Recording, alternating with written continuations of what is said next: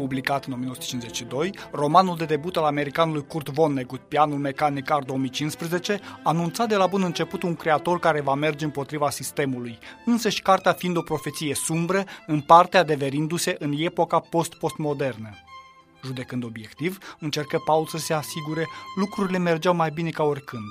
În primul rând, după marea baie de sânge din război, lumea scăpase de binele de grozăvii nefirești, precum foametea în masă, întemnițarea în masă, tortura în masă, asasinarea în masă și asta deoarece mașinile munceau pentru America mai bine decât o făcuseră vreodată oamenii. Erau mărfuri mai bune pentru mai mulți oameni, cu costuri mai mici și cine putea nega că acest lucru era minunat și dădător de satisfacții deloc gratuit întrebarea, căci generații întregi au fost educate treptat să venereze competiția și piața, productivitatea și eficiența economică și brusc li s-a tras presul de sub picioare. Nu mai pot avea niciun rol, nu mai pot fi utili.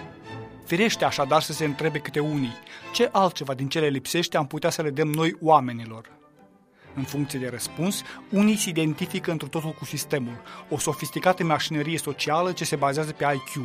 Alții se întorc împotriva acestuia, ferm convinși că principala îndeletnicire a oamenilor este să se străduiască să fie cu adevărat ființe omenești și nu niște anexe ale mașinilor, instituțiilor și sistemelor.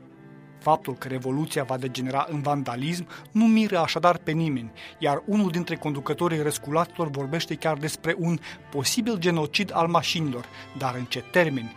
Cei buni vor muri alături de cei răi, toaletele cu apă curentă alături de controlul automat al strungurilor.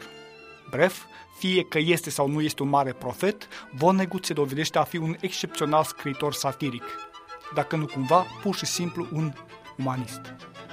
Pentru Radio Europa Liberă, Emilian Galai cu Păun.